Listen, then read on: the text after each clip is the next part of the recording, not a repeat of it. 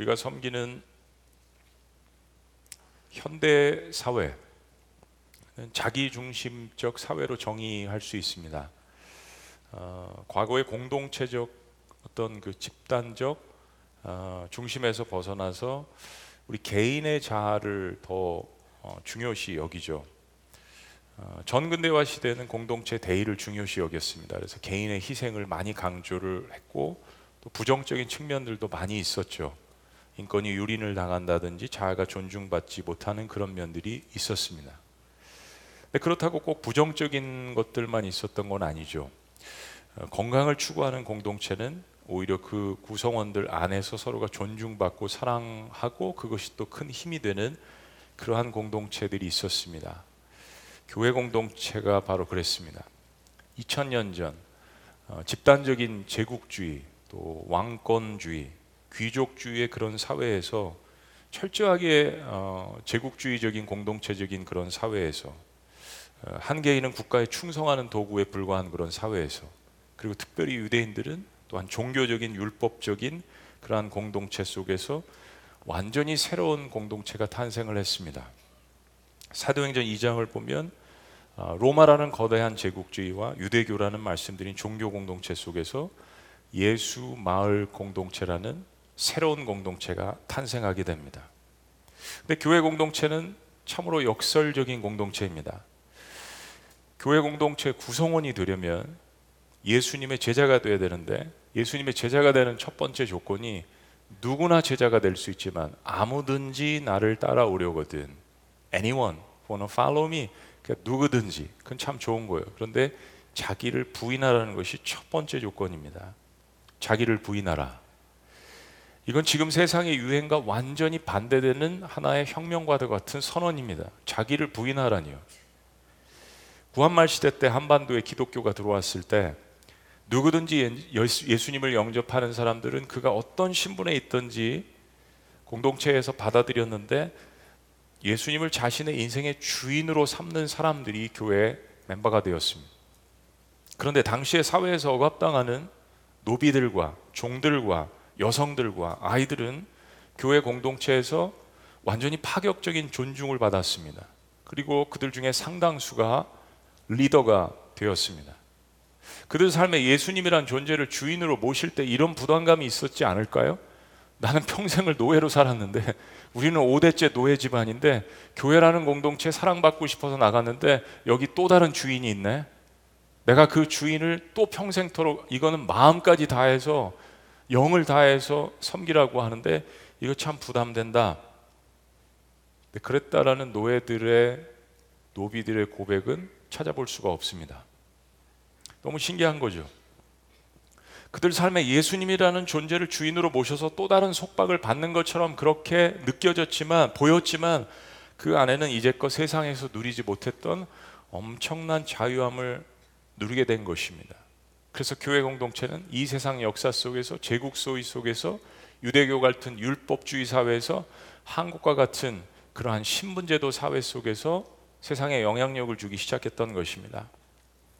사랑하는 여러분, 자기 부인이 없는 사람들이 모인 공동체는 결국 개인도 행복하지 못하고 공동체도 행복할 수가 없습니다. 그러나 자기를 부인하고 예수님을 인생의 주인으로 모신 사람들이 모일수록 그 공동체는 사실은 서로가 서로를 존중하게 되는 것이죠. 우리 현대 사회는 이 중요한 역설을 보게 됩니다. 현대 사회는 모두가 개인의 자아가 존중받기를 원하고 자아 실현을 하는 것을 가장 큰 인생의 목표로 삼습니다. 그러나 그 목표만큼 결코 행복하지 못하다는 것을 서로가 고백하지 않습니까?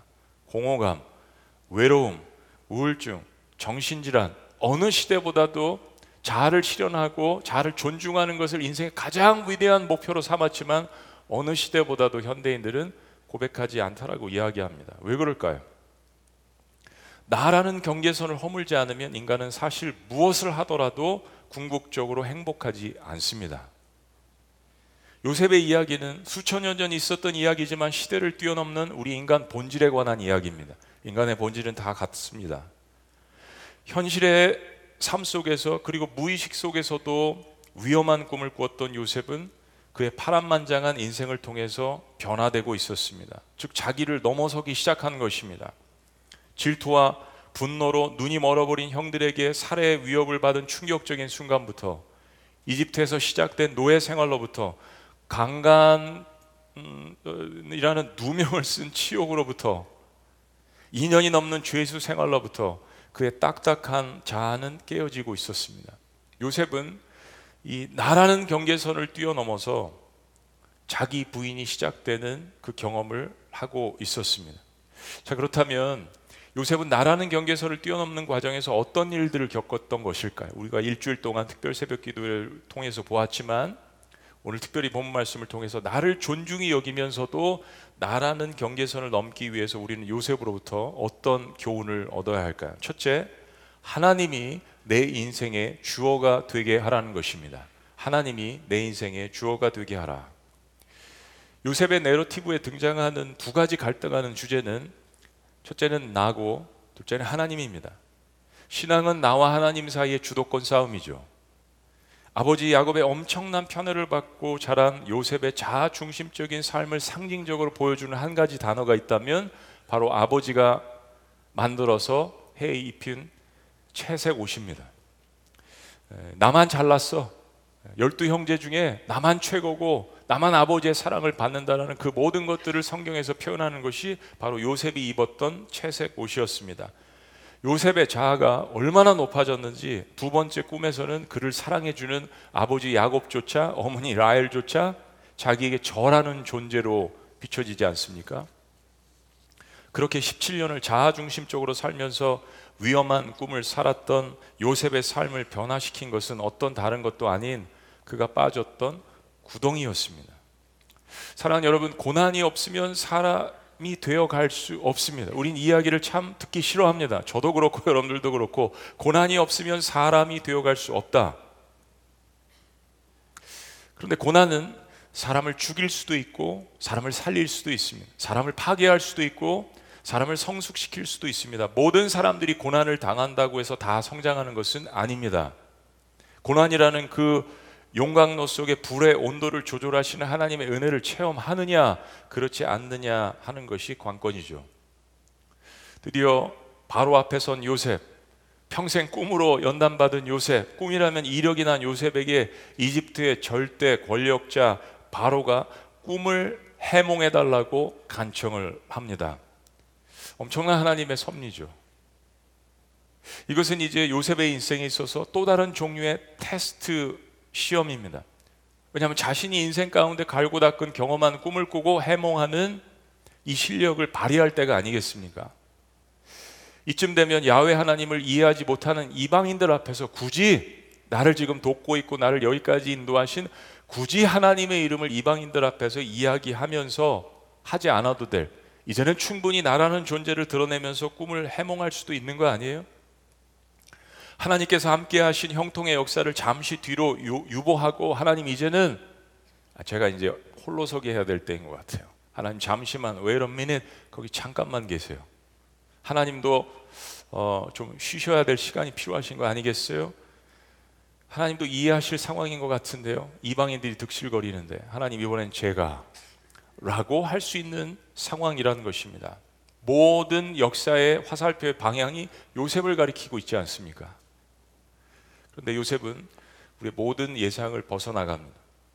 요셉이 바로와 한 모든 대화를 한번 주목해 보십니다. 제가 한 구절 한 구절 읽을 테니까 하나님이란 단어만 나오면 여러분들은 같이 봉독하시는 겁니다. 16절. 요셉이 바로에게 대답하여 이르되 내가 아니라 하나님께서 바로에게 편안한 대답을 하시리다. 25절. 요셉이 바로에게 아뢰되 바로의 꿈은 하나라. 하나님이 그가 하실 일을 바로에게 보이심이니다. 28절. 내가 바로에게 이르기를 하나님이 그가 하실 일을 바로에게 보이신다 함이 이것이라. 32절. 바로께서 꿈을 두 번 겹쳐 꾸신 것은 하나님이 이를 정하셨습니다.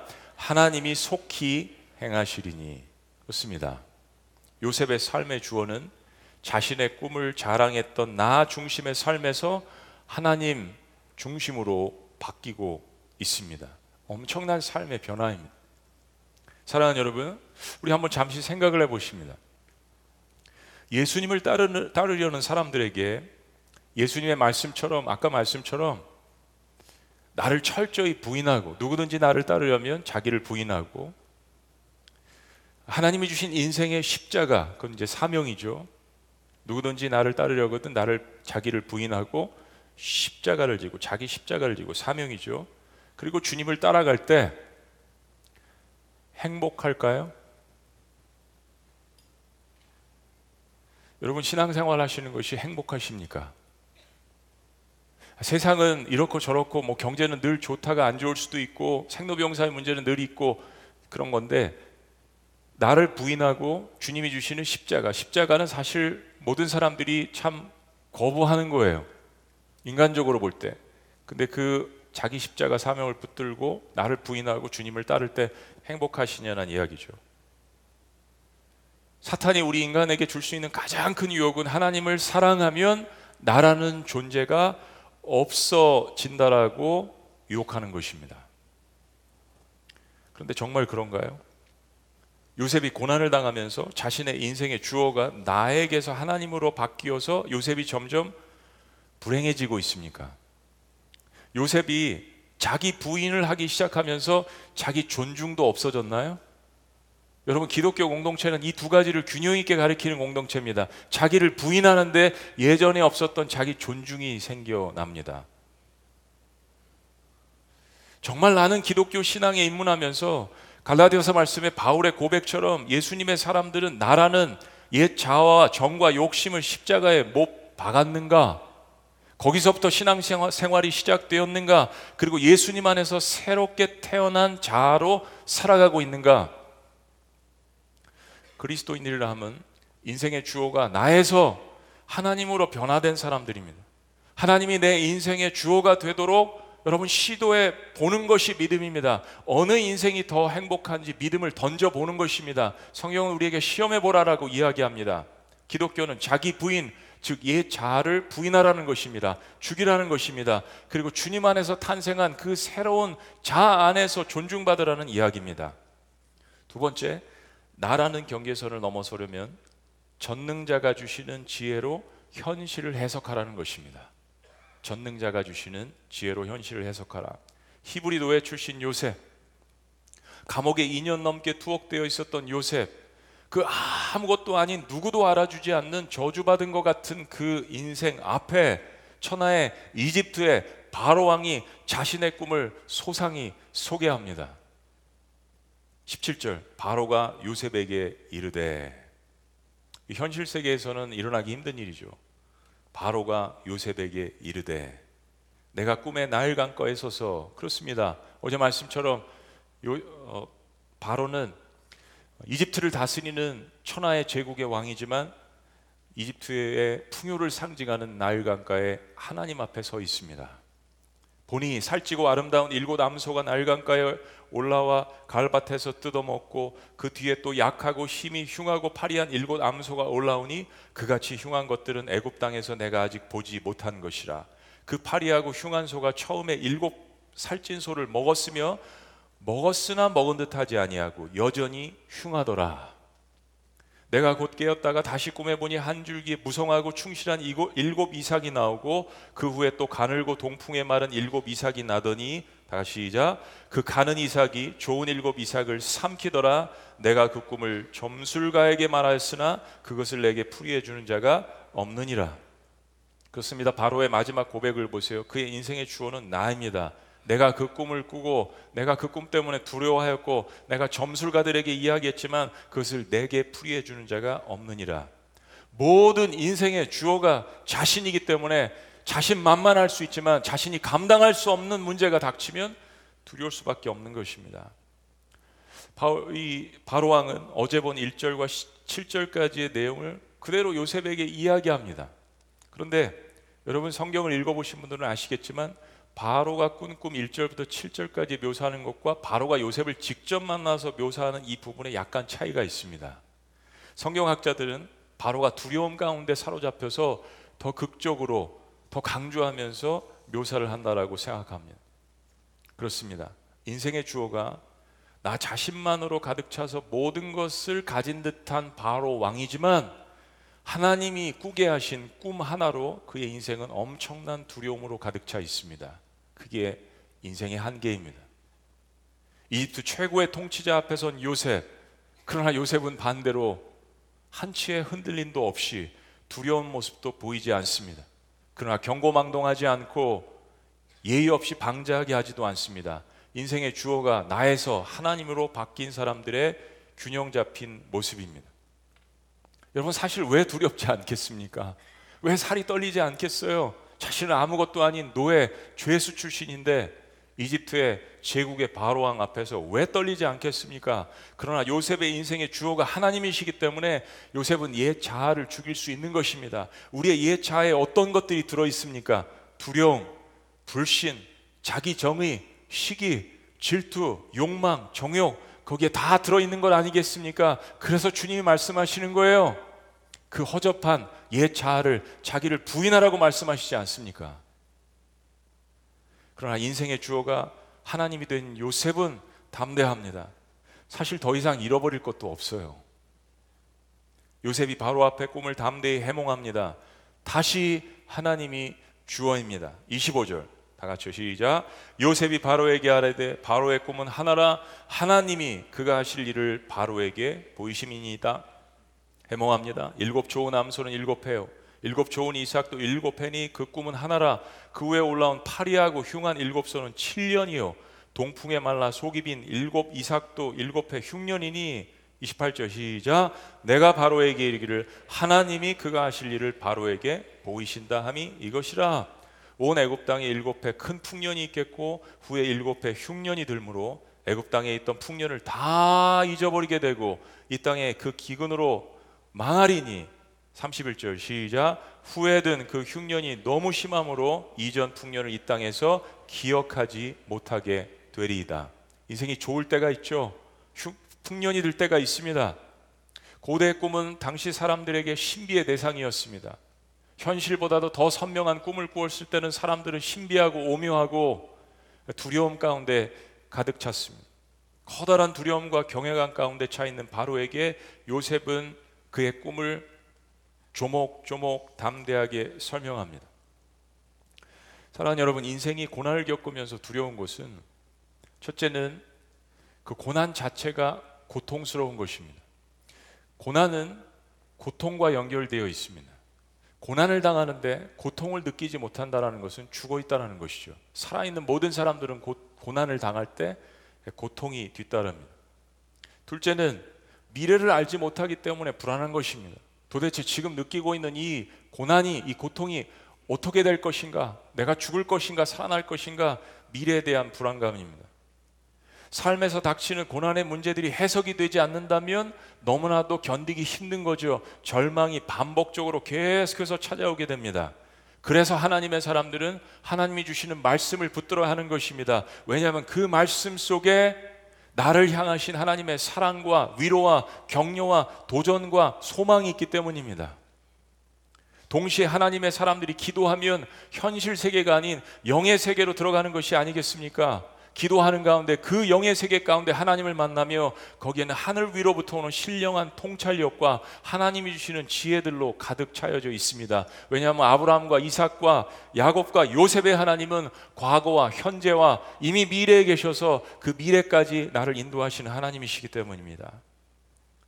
때문에 나라는 세계에 갇혀 있지 말고 전능자 하나님이 주시는 말씀과 기도의 응답으로 현실을 분석하고 내일을 대비하는 것이 그리스도인들에게는 절대적입니다. 창조주 하나님을 믿는다고 하는 그리스도인들이 인생을 모르고 인생을 해석할지 모르고 내일을 모른다면 누가 알겠습니까? 누가 그리스도인들을 의지할 수 있겠습니까? 전능자를 믿는 히브리 노예지만 이집트의 왕 앞에 예언자가 되지 않습니까? 한낱 노예지만 그가 전능자를 믿었기 때문에 제국의 왕 앞에 담대하게 그의 꿈을 해몽하지 않습니까? 마지막 세 번째, 나라는 경계선을 넘으려면요. 복수가 인생의 목표가 아니라 생명 구원을 인생의 목표로 설정하는 것입니다. 꿈을 해석하는 것만 요셉의, 요셉의 일이었을까요? 아닙니다. 하나님은 더 확장시켜 주십니다. 더 놀라운 사실은 요셉은 꿈을 해몽할 뿐더러 앞으로 다가올 7년 대흉년을 대비할 대안을 제시합니다. 기독교 공동체는 대안의 공동체예요. 왜냐하면 하나님이 미래를 보시기 때문입니다. 요셉이 천하의 이집트 바로 왕 앞에서 어느덧 국가대기의 자문의 역할까지 합니다. 바로가 원한 것은 대안이 아니었어요. 바로가 원한 것은 꿈의 해몽이었죠. 근데 요셉은 담대한 가운데 대안을 제시합니다. 32절 시작 바로께서 꿈을 두 번 겹쳐 꾸신 것은 하나님이 이를 정하셨습니다. 하나님께서 이것을 이끌어 나가시고 해몽하신다는 확신에 가득 차 있습니다. 33절 이제 바로께서는 명철하고 지혜 있는 사람을 택하여 누굴 택하란 이야기죠?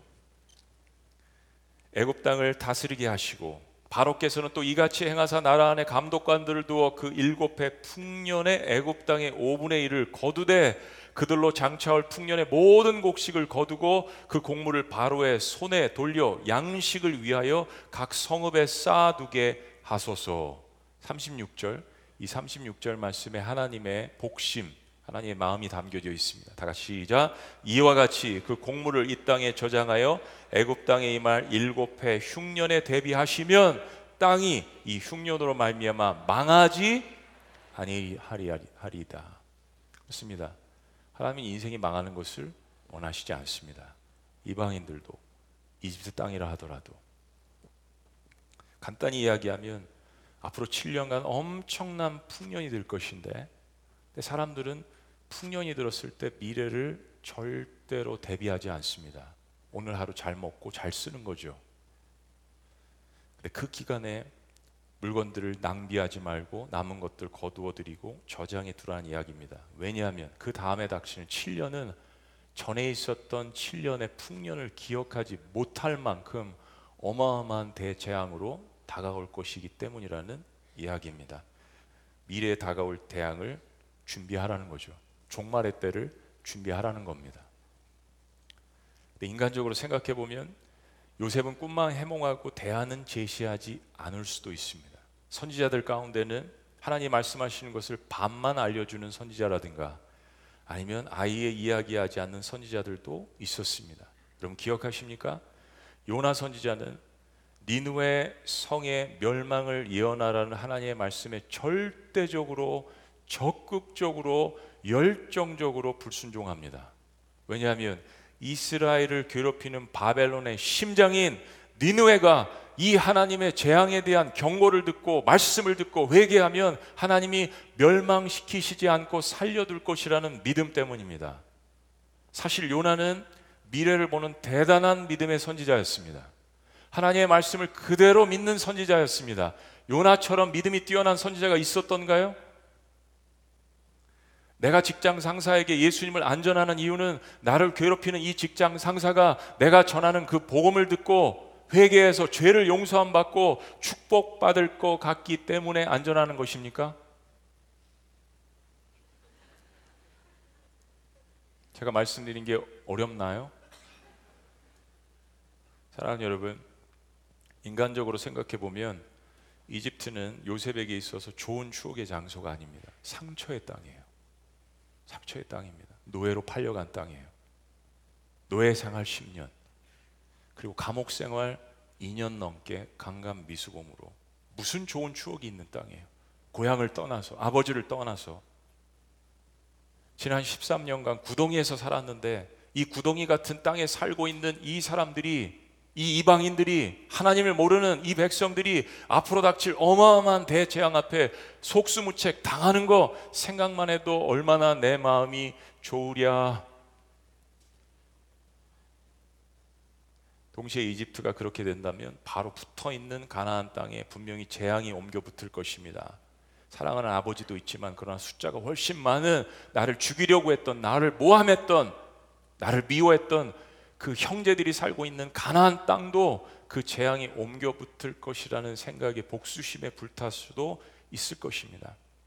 미래를 알고 싶은 사람들 가운데 하나는요. 자신을 힘들게 한 사람들에 대한 멋진 복수를 하고 싶은 사람들이 있습니다. 근데 요셉은 그렇게 하지 않았습니다. 이게 변화된 거죠. 자기 부인이 시작됐기 때문입니다.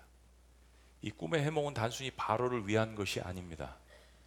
이집트 전역에 그리고 그 주변 가나안 지역에 살고 있는 자기 아버지와 형제들 그리고 모든 사람들을 위한 것입니다. 요셉은 그 거대한 하나님의 섭리를 조금씩 깨달아가고 있는 중입니다. 제가 아는 어떤 선교사님에게는 선교지가 상처의 장소로 기억될 수 있었습니다. 다시는 가보고 싶지 않은 장소. 선교사였던 자신의 아버지가 다섯 살 때 자신이 보는 앞에서 무슬림 폭도들에 의해서 살해되었기 때문입니다. 근데 아들 역시 선교사가 되어서 아버지가 피 흘린 그곳에서 대를 이어서 선교하는 것을 여러분 뭘로 설명하실 수 있겠습니까? 어떤 목회자들에게는 자신이 목회했던 것이 상처의 자리로 남아 있을 수 있습니다. 그러나 여전히 주님이 피값으로 사신 바 된 교회를 섬기며 목회해야 합니다.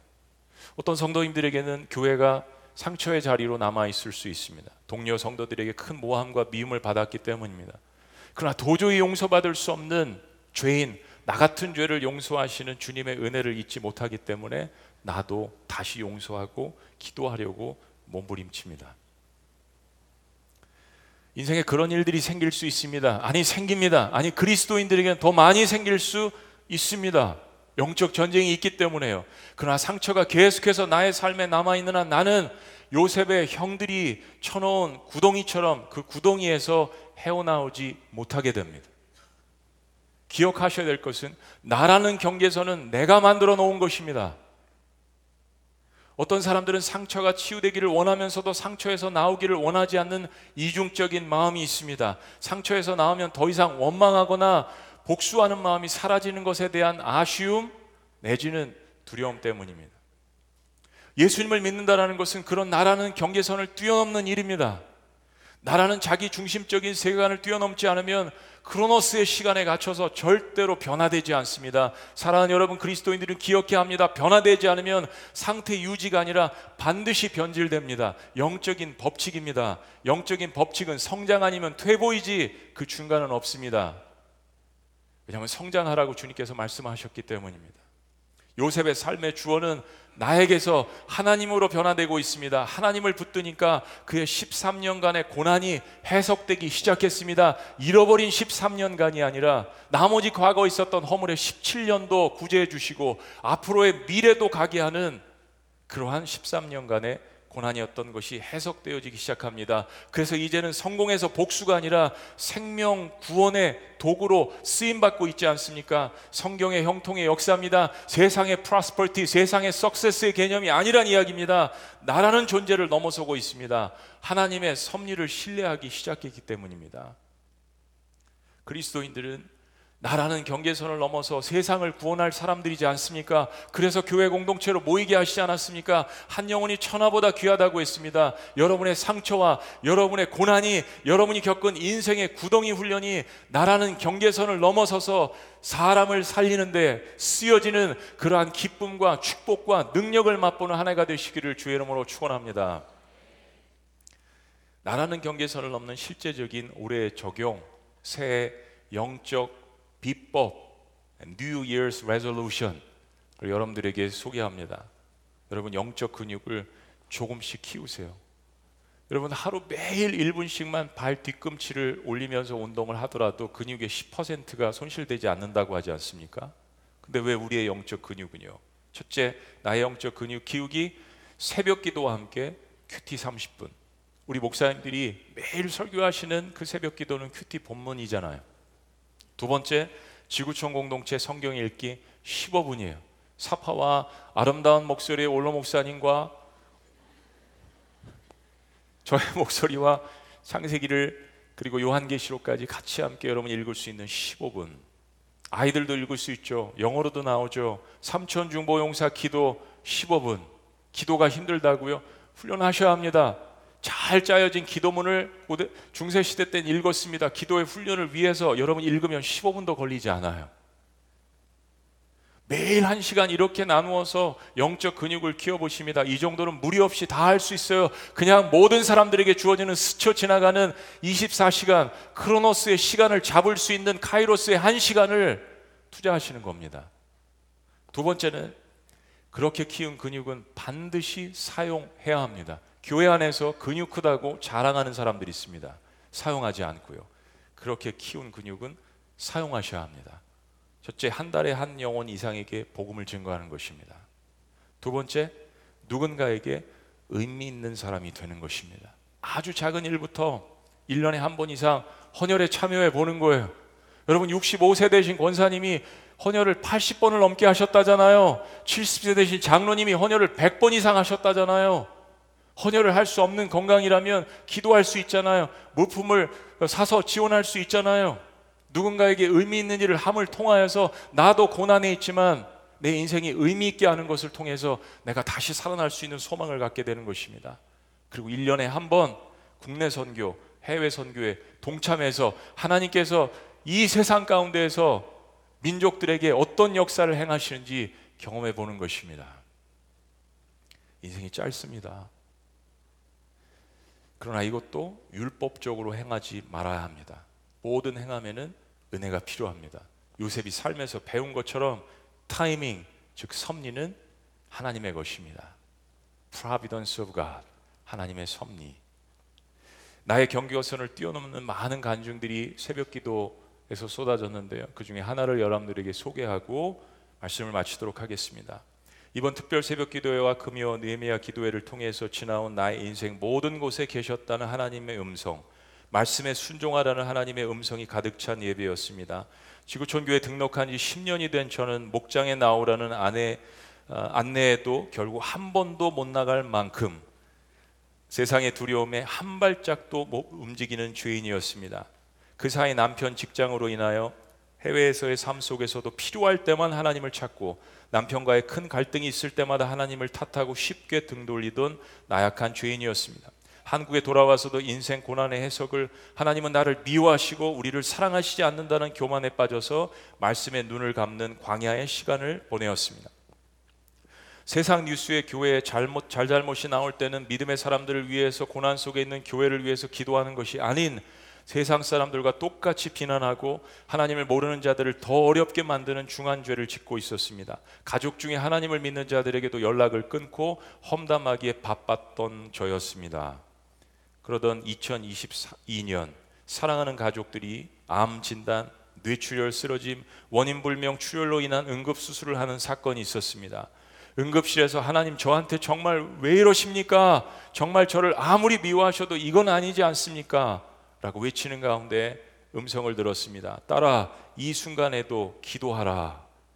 이 말씀에 제가 두 발에 힘이 풀려 엉엉 울며 하나님 도와주세요, 살려주세요, 죄송합니다. 제가 죄인입니다. 기도하며 예수님을 믿지 않고 뇌출혈로 희미한 의식만 남아있는 엄마에게 소리치며 엄마 하나님께 기도해 출혈 멈춰달라고 기도해 위대하신 예수 그리스도의 영으로 출혈 멈추게 해달라고 외쳐라고 긴급하게 소리쳤습니다. 그때 어머니가 눈물을 흘리는 것을 보고 하나님의 치유가 시작됨에 감사했고 저는 그 이후 의사 선생님의 걱정되는 말에도 안도할 수 있었습니다. 하나님의 은혜로 다행히 잘 회복되셨고 엄마는 그 이후 치유하는 기간 중에 통곡을 하며 예수님을 삶의 구세주로 영접하셨습니다. 할렐루야. 고난도 기쁨이라는 하나님의 말씀을 인생의 경험으로 배웠고 하나님을 등 돌리는 삶이 어떤 삶인지 깨달았습니다. 예수님을 영접한 지 10년 된 저는 오직 저만을 위해 기도하였던 사람이었습니다. 거창하고 멋진 단어로 결국 목적이 하나님의 영광이 아닌 저만 잘 되어 달라는 기도였습니다. 이번 새벽 기도를 통해서 하나님을 깊게 사랑하고 타인을 위한 기도를 이끌어 주시고 이웃을 위한 기도가 진정한 삶의 기쁨을 알려 주신 하나님의 영광의 시간이었습니다. 또한 제가 왜 직장 생활을 하는지 알려주신 고귀한 예배 시간이었습니다. 하나님의 말씀을 전하는 목사님과 사역자분들을 위해서 기도하고 이 땅에서 각자의 맡은 일을 통해서 하나님 나라의 복음을 전하는 분들을 위해서 기도합니다. 또한 아직 예수님을 영접하지 못한 분들을 위해서 기도합니다. 부족함이 많은 저에게 하나님의 사랑을 증거할 수 있는 글을 쓸 수 있도록 허락해 주신 하나님께 영광 올려드립니다. 그리고 마지막 문장이 오늘 청지기 예배 때 아, 부름받은 모든 여러분들을 위한 문장인 것 같습니다. 하나님, 하나님께 충실한 리더들이 청지기들이 이 세상을 이끌 수 있도록 그들에게 은혜가 넘쳐날 수 있도록 역사하여 주시옵소서.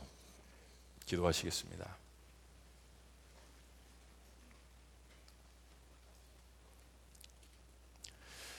사랑하는 여러분, 길지 않은 인생 속에 한 해를 가게 하시고 새로운 한 해를 하나님께서 맞이하게 하십니다. 우리는 주님을 만나면서 나라는 경계선을 벗어나게 됩니다. 옛 자아를 벗어나게 됩니다. 때로 마음의 두려움도 있고 마음에 지워지지 않는 상처 때문에 다시 옛 자아로 돌아가려고 하는 그런 습성들도 남아 있기도 합니다. 그러나 요셉의 삶의 주어는 나에게서 하나님으로 바뀌어 가고 있습니다. 하나님을 붙드니 13년간의 고난이 잃어버린 13년이 아니라 카이로스의 시간으로 해석되기 시작하는 것입니다. 그래서 복수가 아니라 생명 구원의 도구로 쓰임 받을 수 있는 것입니다. 살아계신 하나님, 오늘 다시 한번 우리의 인생을 주님 앞에 드리며 나라는 경계선을 허물고 나의 하나님이신 주님 앞에 인생의 주어가 하나님이 되게 하여 주시옵소서라고 고백하는 하나님의 백성들의 위대한 꿈과 고백에 다시 한번 역사하여 주시옵소서. 치료도 회복도 능력도 은혜도 사랑도 하나님 안에 있음을 고백합니다. 나의 인생의 구원자 신비한 섭리로 나를 이끄시는 놀라우신 이름 예수 그리스도의 이름으로 축복하며 기도합나이다. 아멘. 할렐루야. 자리에서 다 같이 일어나시겠습니다. 그런 마음으로 고백합니다. 모든 시선을 주님께 드리고 살아계신 하나님을 느낄 때 내 삶은 주의 역사가 되고 하나님이 일하기 시작하네. 우리 마음을 담아서 우리 기도로 주님 앞에 찬양을 고백합니다.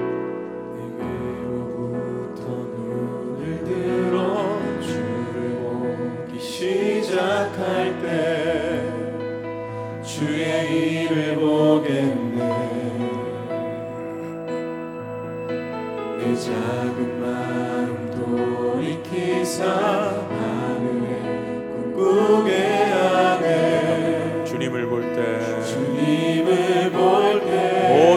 시선을 모든 시선을 주님께 드리고 아멘, 아멘. 살아계신 하나님을 느낄 때 살아계신 하나님을 느낄 때 내 삶은 내 주의 역사가 되고 역사가 되고 하나님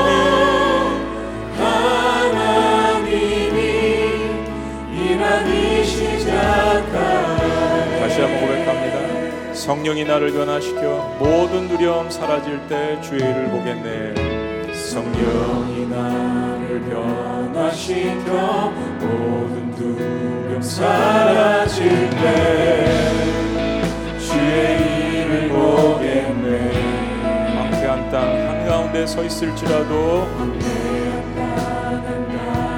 가운데 서 주님만을 알게 고백합니다. 주님을 볼때 우리 오른손 들고 고백할까요? 모든 모든 시선을 주님께 드리고 기쁘게 고백합니다. 살아계신 살아계신 하나님을 느낄 때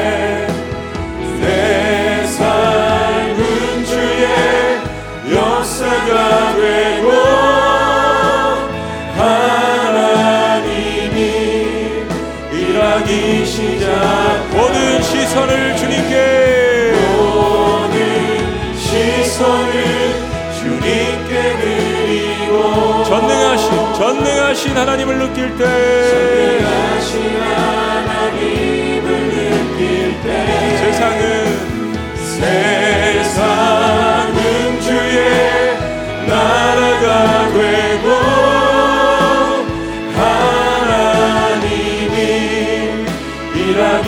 마지막으로 전심으로 고백합니다. 모든 시선을. 모든 시선을 주님께 드리고.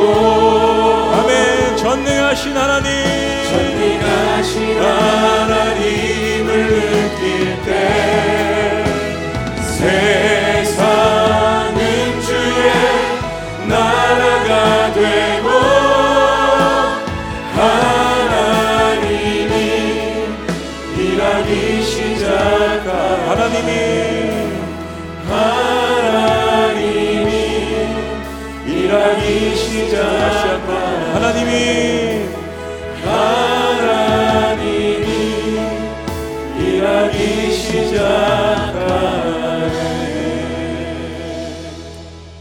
살아계신 하나님, 어떠한 부족한 인생이라도, 어떠한 구덩이에 있었던 인생이라도, 그리고 아직도 구덩이에 갇혀 있는 인생이라도 요셉처럼 하나님 끄집어내셔서 인류를 구원하시기 위해서 한 영혼을 구원하시기 위해서 사용하여 주시옵소서.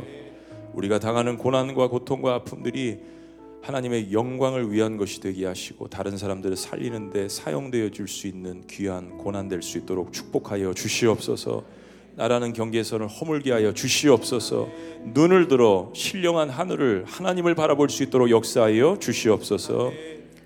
이제는 우리 주 예수 그리스도의 은혜와 하나님 아버지의 극진하신 사랑과 성령님의 감화 교통 역사하심이 나라는 경계선을 허물고 나를 위해서 사랑의 대가를 치르신 예수 그리스도의 보혈을 통하여서 하늘을 우러러보며 다른 사람들을 섬기고 주님 앞에 영광을 돌리기를 원하는 내 인생의 주어가 내가 아닌 나를 창조하신 하나님이 되기를 원하는 위대한 백성들의 선언 위에 그리고 섬김 위에 삶 위에 지금부터 영원토록 함께 하시기를 간절히 축원합니다.